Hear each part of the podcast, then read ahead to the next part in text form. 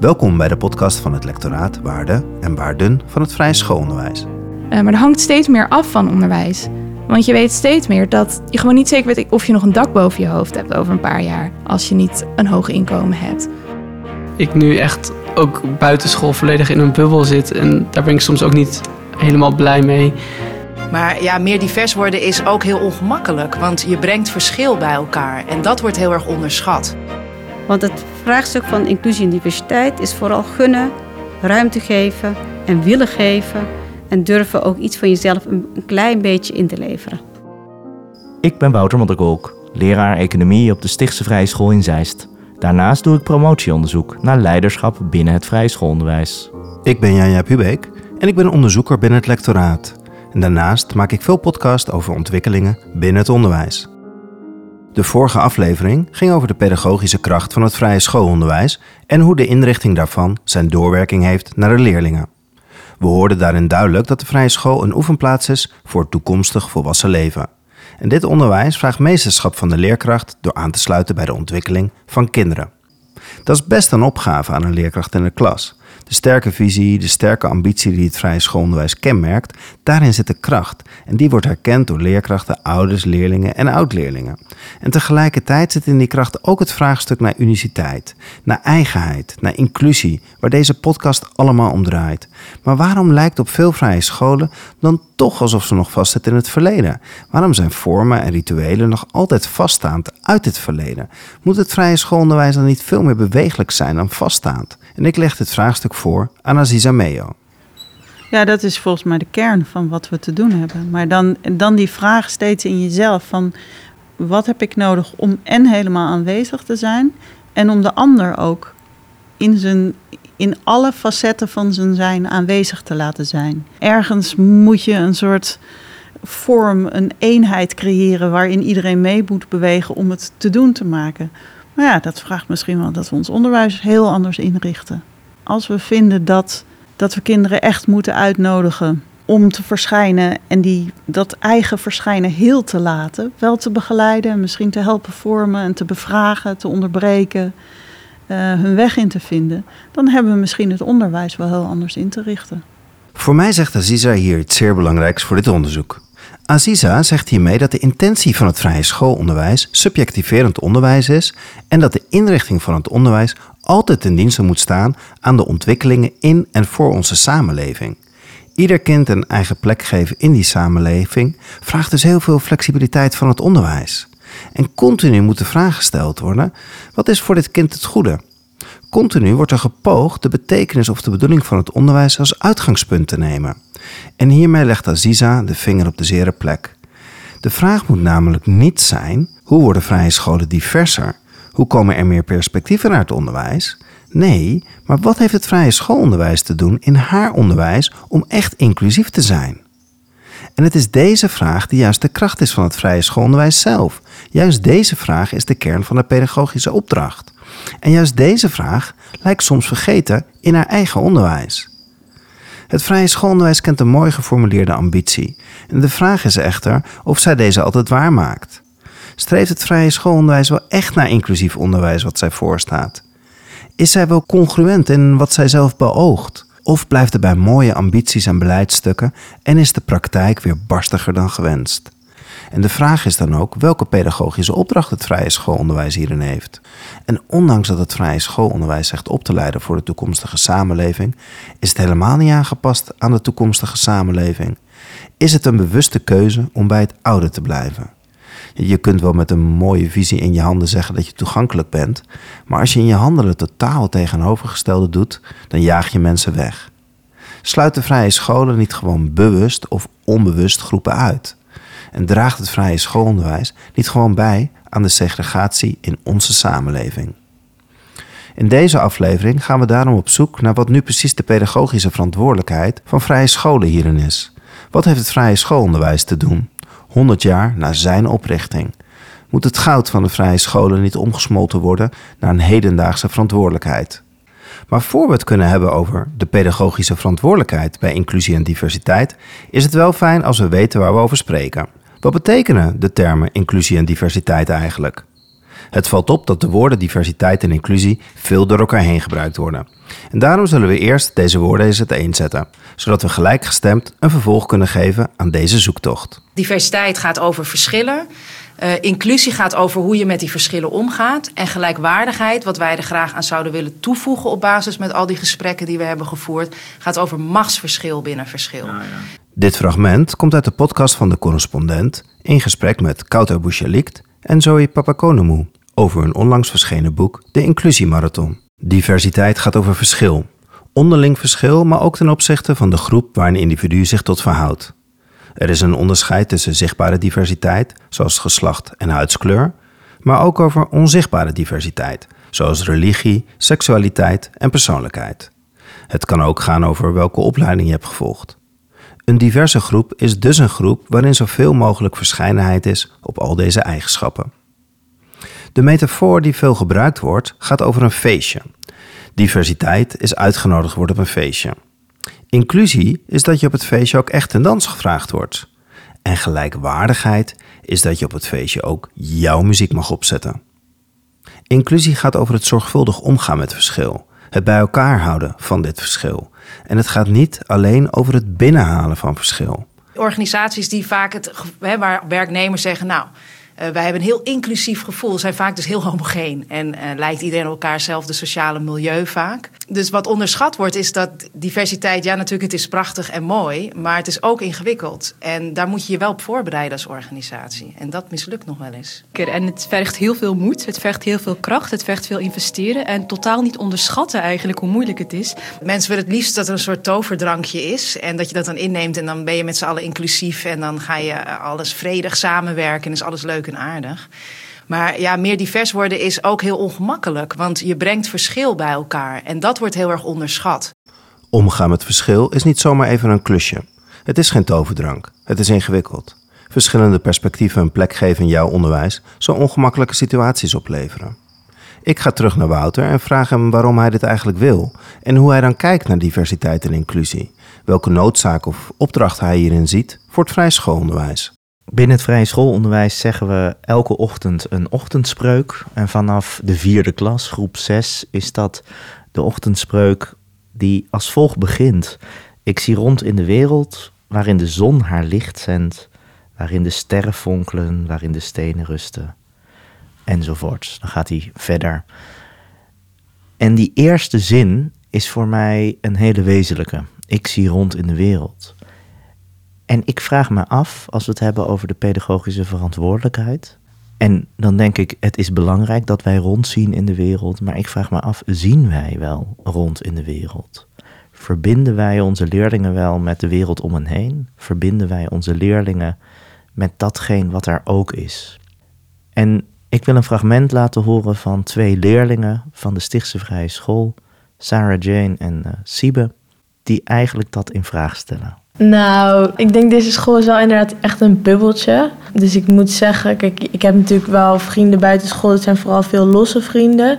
Dus zoveel van echt die buitenwereld maak ik denk niet eens meer mee van heel dichtbij. Omdat heel veel gewoon op de vrije school gebeurt allemaal.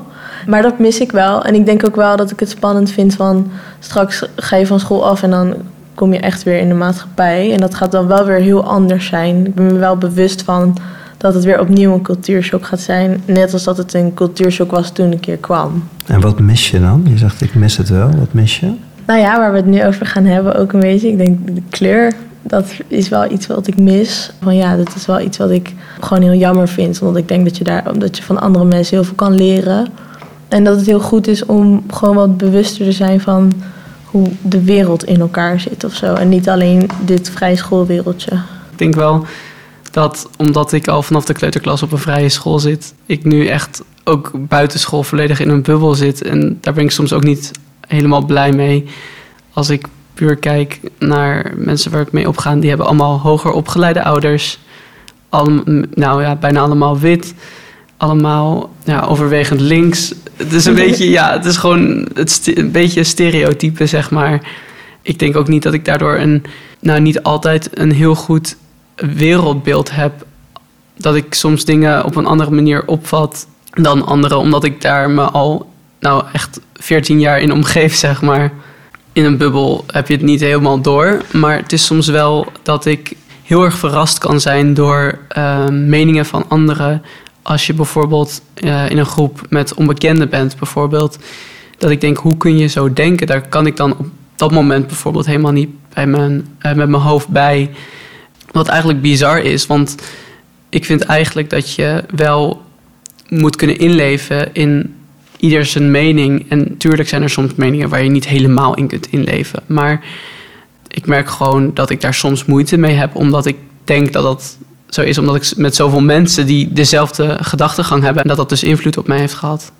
Deze boodschap van Sarah Jane en Siebe en geeft eigenlijk antwoord op de vraag dat we onvoldoende rondzien in de wereld. Dat ze het missen. Dat ze verbinding missen. En in het gesprek wat we hebben gevoerd met Sarah Jane uh, kwam ook naar voren dat ze op dansen zat en daar wel andere culturen ontmoet. En dat ze daar ook, ook veel plezier en vreugde aan ontleent, omdat je daarvan ook weer nieuwe dingen leert. En Siebe zei ook van ja, we blijven in onze eigen bubbel, in onze eigen gedachtegang. Uh, en dat is eigenlijk heel erg jammer, want daardoor kom je niet in aanraking met andere perspectieven.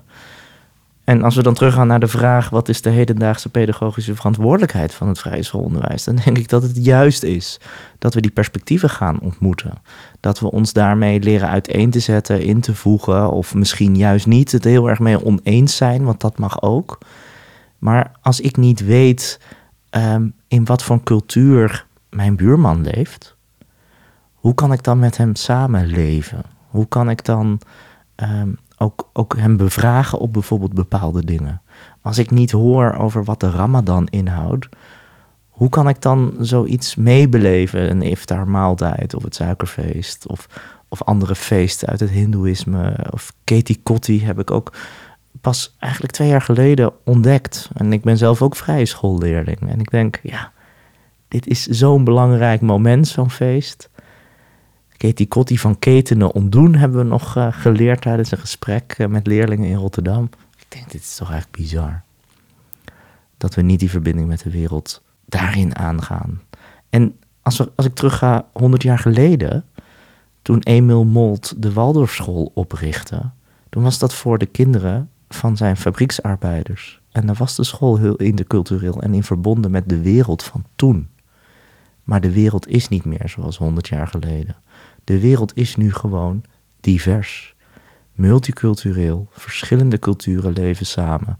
En of we nou willen of niet, ik wil het, maar het is er. Dus laten we daarmee ook het onderwijs verrijken. Echt rondrijken in de wereld. Dat is voor mij de essentie. Zowel Wouter als de leerlingen geven aan dat zij meer perspectief missen en dat het hen kan verrijken. En zoals eerder gezegd, willen vrije scholen ook meer perspectief toelaten. Maar is het wel zo simpel dat het gaat om meer perspectieven uitnodigen? Of zit er iets fundamentelers in de inrichting van het vrije schoolonderwijs, zodat het juist meer perspectief uitsluit? Is er niet gewoon sprake van segregatie? Als opmaat naar deze vraag moet ik denken aan de volgende quote van Viola Cordova, een Indiaans-Amerikaans filosoof. Als je voor mij spreekt, beroof je mij van mijn stem. En zoals Wouter ook zegt, we moeten kijken en luisteren in de wereld om ons heen. En Viola Cordova zegt daarover: Instituties moeten hun deuren openen voor de nieuwe vragen die worden gesteld door personen die voorheen afwezig waren in hun gelederen. En als ze dat niet doen, worden al hun argumenten over de waardigheid en waarde van mensen en hun samenleving louter intellectuele oefeningen. Oftewel, ze doet een oproep aan iedereen om in het vraagstuk van inclusie verantwoordelijkheid te nemen.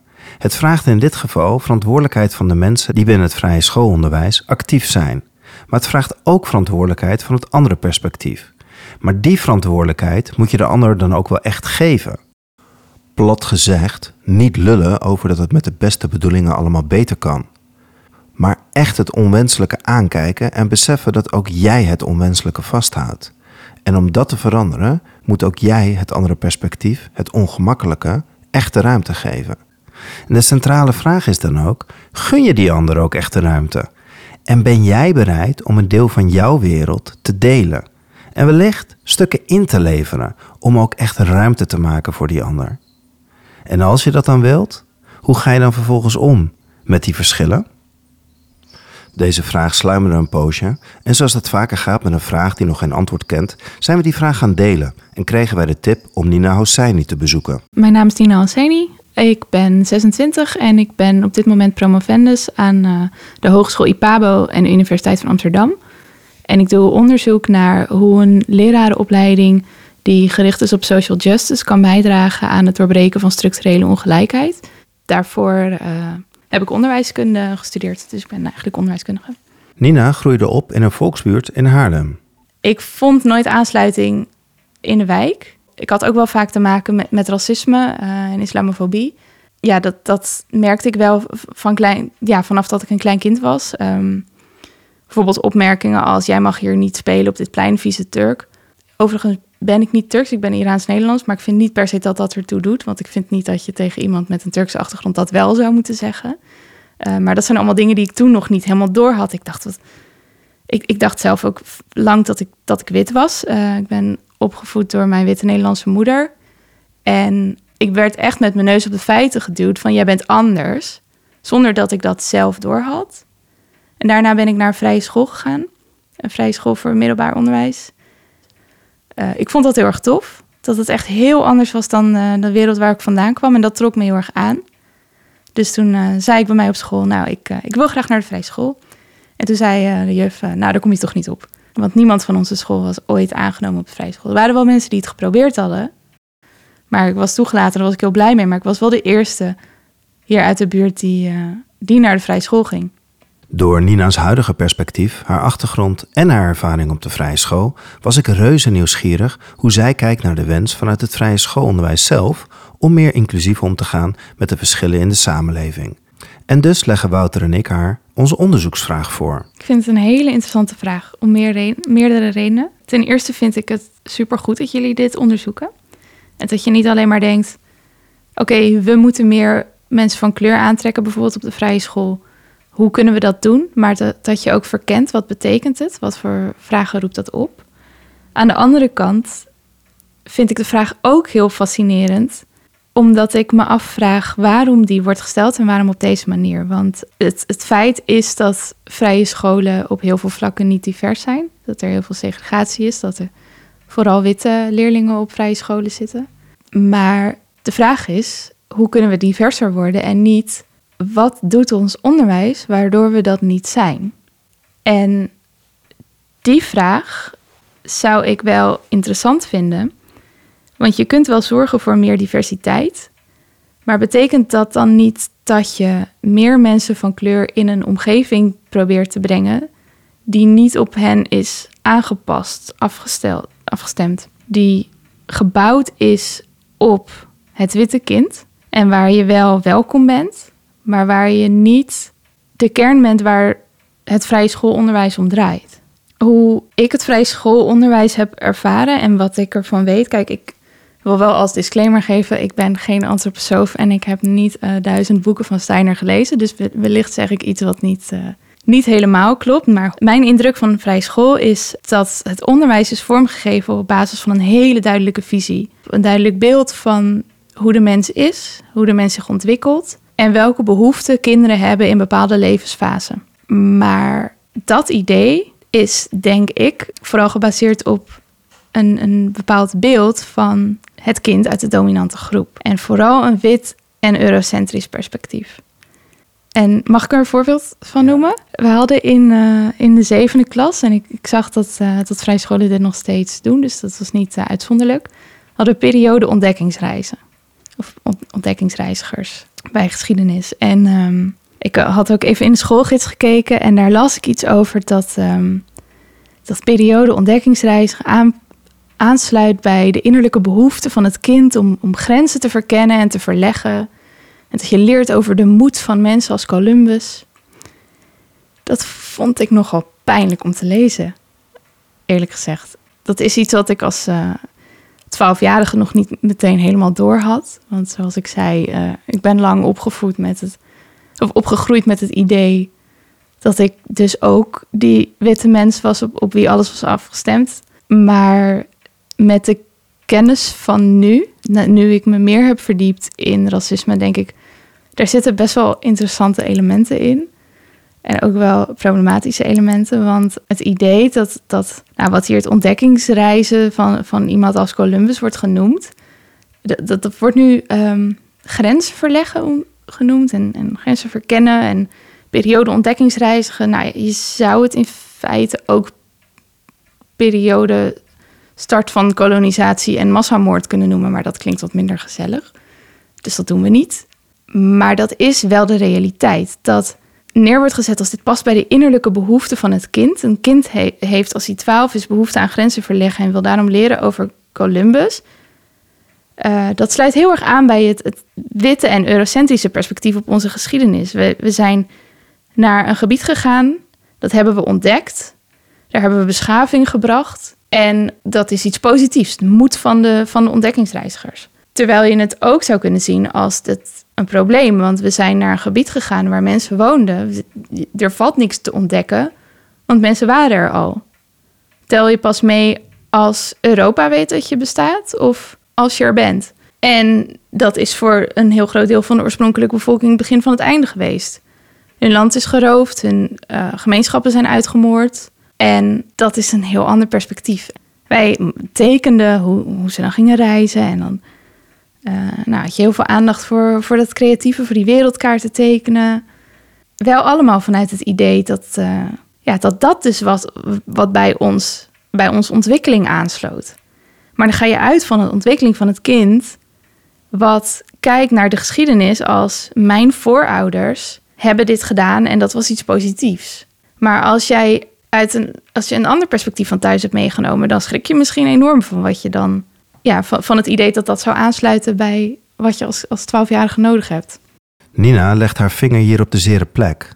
Nina brengt haar perspectief in en nodigt uit om ons eigen perspectief telkens weer ter discussie te stellen en ons af te vragen vanuit welk perspectief wij nou eigenlijk kijken.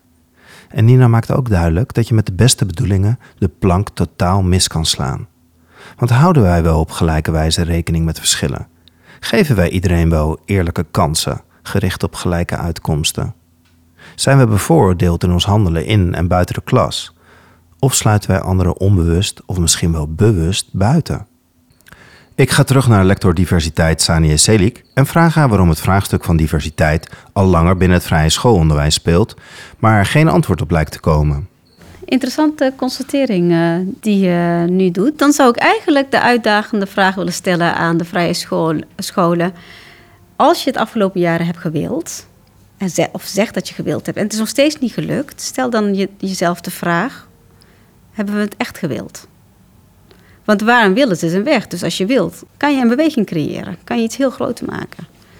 Of was die wil nog klein uh, en uh, hebben we er geen power in gezet? En hebben we de meerdere willen van individuen niet bij elkaar gebundeld en de kracht bijgezet? Want ik denk dat zie ik ook in organisaties organisaties willen diversiteit, in, uh, vrouwen aan de top, meer kleur aan de top.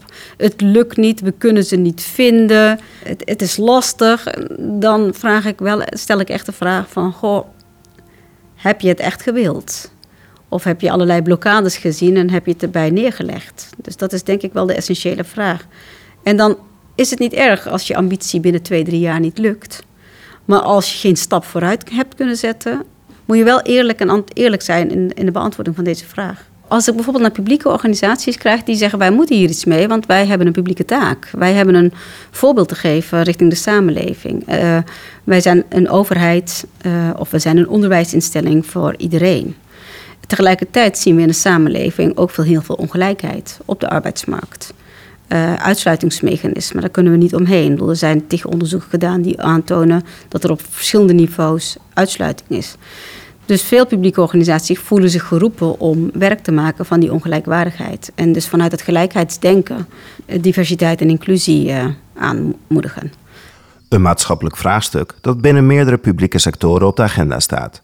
Het vraagstuk is breder dan het onderwijs zelf en het heeft zijn doorwerking binnen de huidige samenleving. Nina Hosseini gaat hier verder op in.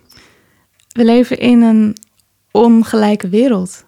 Uh, een wereld waarin sprake is van heel veel onrechtvaardigheid, uh, heel veel ongelijkheid op het gebied van ja, inkomen, vermogen en andere dingen die je bestaanszekerheid bepalen.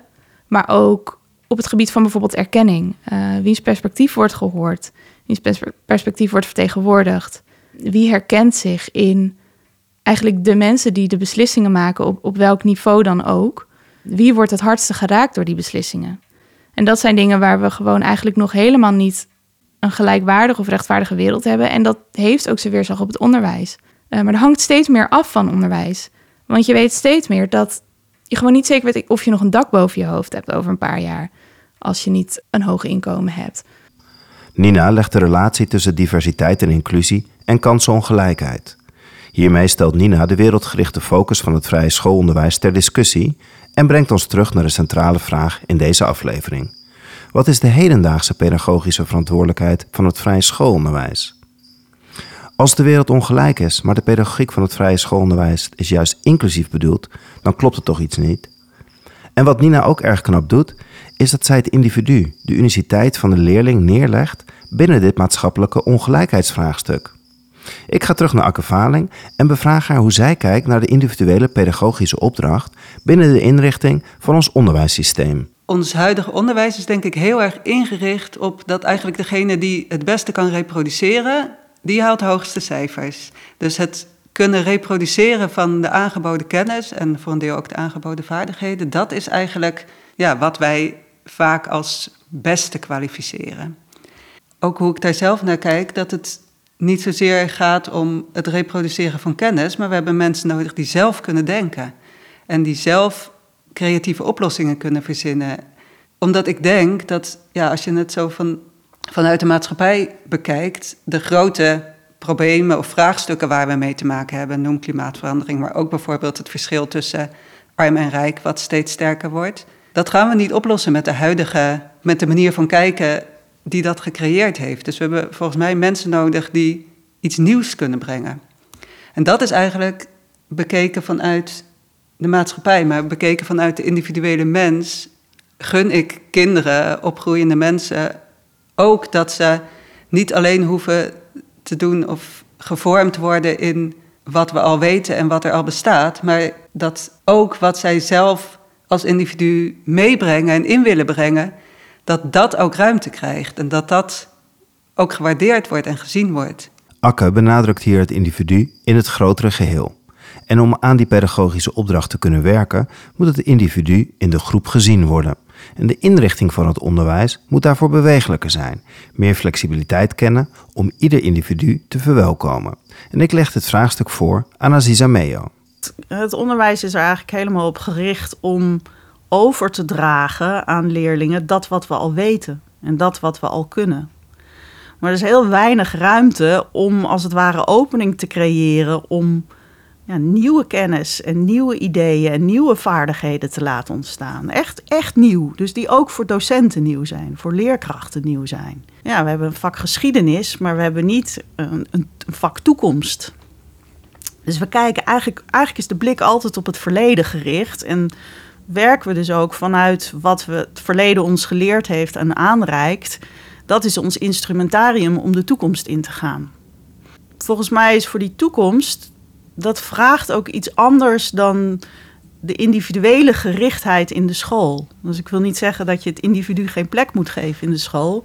Maar we hebben alle examens die je als leerling doet, doe je individueel. Terwijl ik denk dat het essentieel in deze tijd en voor de toekomst is dat we met elkaar kunnen werken. Dat je die individualiteit inbrengt in een collectief. En vanuit daar bijdraagt aan dingen die gaan ontstaan, die nodig zijn om vraagstukken aan te pakken. Dus ik denk ergens dat de dingen die we, die we toetsen, die we evalueren, die we, waar we op inzetten, die zijn niet toereikend. Dat is het oude. Om te bereiken dat kinderen zelfstandig in deze wereld hun weg kunnen vinden, hun eigen keuzes kunnen maken, hun eigen oordeel kunnen vormen, vraagt dat dus telkens terugkeren naar de pedagogische opdracht. En jezelf telkens de vraag stellen of je wel doet wat je beoogt. Of je wel alle perspectieven de ruimte geeft en of je ze ziet en wel aansluit. Het onderwijs dient bij ieder kind aan te sluiten. Ieder kind verdient een gelijkwaardige plek in deze samenleving. Ieder kind heeft evenveel recht om zelfstandig in deze wereld te komen. In essentie dient ieder kind een vrije schoolkind te kunnen zijn. En als we deze ambitie van de vrije school willen nastreven, hebben we het onderwijs anders in te richten vanuit de oorspronkelijke pedagogische opdracht. Kort door de bocht is het dus niet zo dat het vrije schoolonderwijs 100 jaar geleden ontworpen is en daarmee vaststaat tot in de lengte der dagen. De vrije schoolpedagogiek is een lemniscaat die oneindig is en altijd de vragen blijft agenderen: waarom doe je dit? Vanuit welke intenties doe je dit? En op welke wijze sluit je in mijn onderwijs aan bij de verschillende perspectieven in mijn klas? Dus vanuit de intentie wordt het onderwijs ontworpen en ingericht. En dan komt de vraag: wil je dat wel echt? Wil je wel echt met het vraagstuk aan de slag? En zoals in deze aflevering meerdere keren naar voren is gekomen, wil je echt meer perspectieven de ruimte geven en daarmee ook het risico lopen dat het ongemakkelijk wordt? Durf jij dat aan? En als je dat dan wilt, hoe start je dan? Ik ga terug naar lector diversiteit Sanje Selic en ik leg haar deze vraag voor. De vraag hoe we een eerste stap zouden kunnen zetten naar een onderwijsontwerp vanuit de intentie. De eerste stap is aan de docenten, want die zitten dan waarschijnlijk ook in hun eigen bubbel, of niet. Maar eerst even te kijken van oké, maar wat heb ik nog te leren? Dus dat zou een eerste stap kunnen zijn voordat je met nieuwe met plannen komt voor leerlingen van groep 1 tot en met uh, groep 8. Dat je zegt van oké, laat ik eerst er zelfgevoel bij krijgen. En, en als ik er zelfgevoel bij krijg en wat heb ik nodig om mijn eigen perspectief te verbreden, dan kun je ook veel creatiever met voorstellen komen om het perspectief van, van je leerlingen ook groter te maken. Dus ja, zeker begint het eerst bij, uh, bij de docenten, bij de schoolleiding. Want zij moeten zelf wel weten waarom doen we dit. En dat het niet alleen maar een mode of een hype is. Maar dat je echt zelf ook beleeft waarom het relevant uh, kan zijn. Om dan op jonge leeftijd, als het gaat om de persoonlijke ontwikkeling en de toekomstige professionele ontwikkeling, in, de fase, in deze levensfase aan de, aan de kinderen mee te geven. Het mooie is dat ik steeds meer mensen zie die beweging maken uh, en echt beginnen bij hunzelf. Want het succes van dit vraagstuk, en dat betekent dus acceptatie van de verschillen, maar het begint toch met het individu die daar wel of geen ruimte voor geeft. Wel of geen iemand of de ander iets gunt of niet gunt. Het begint echt bij, bij, de personen die het wel of niet willen dragen. Dus als je zegt als vrije school of ander onderwijs, wij willen hier iets mee, dan is mijn eerste vraag: kijk eens in die spiegel, wil je er echt iets, echt iets mee? Wil je er echt iets mee? En als daar het antwoord nee voor is, onderzoek voor jezelf wat er voor jou, wat jij lastig vindt. Want het vraagstuk van inclusie en diversiteit is vooral gunnen, ruimte geven en willen geven en durven ook iets van jezelf een klein beetje in te leveren. Je luistert naar een podcast in de serie Waarde van het vrije schoolonderwijs, waar leden van de kenniskring inzichten en vragen delen over het vrije schoolonderwijs. Daarnaast komen in deze serie mensen aan het woord die vanuit hun ervaring of expertise hun licht laten schijnen op het vrije schoolonderwijs. Like deze uitzending zodat meer mensen ons makkelijker kunnen vinden. Tot de volgende aflevering in deze serie